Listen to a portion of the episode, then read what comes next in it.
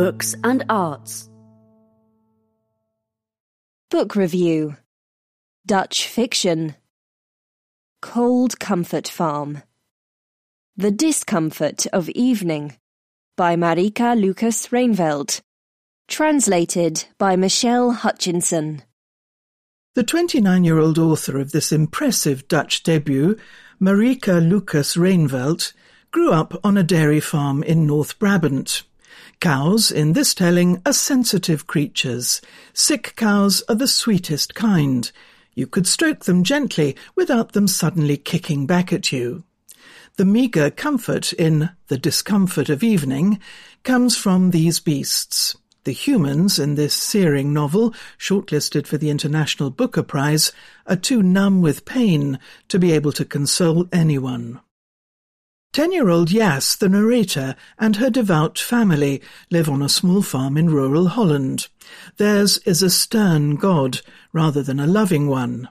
When the family vet arrives at the homestead just before Christmas to report that Jas's oldest brother has drowned, having fallen through the ice on a skating trip, Jas's mother believes God is punishing her for being a bad parent.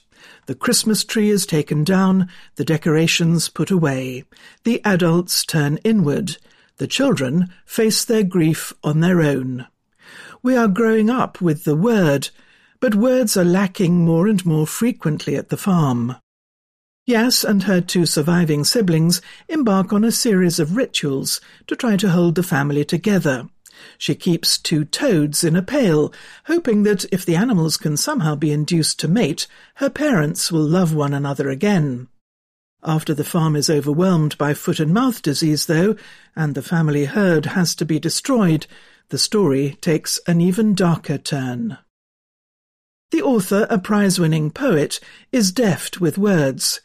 Kissing with tongues, the narrator reflects, always makes me think of those slimy, purplish-red cooking pears that Mum makes. Out in the farmyard, two forks lie with their teeth through each other, like hands praying. It is the strange, haunting observations through which the child Jas tries to make sense of the grown-up world that give this novel of grief its particular power, a book to read and to remember.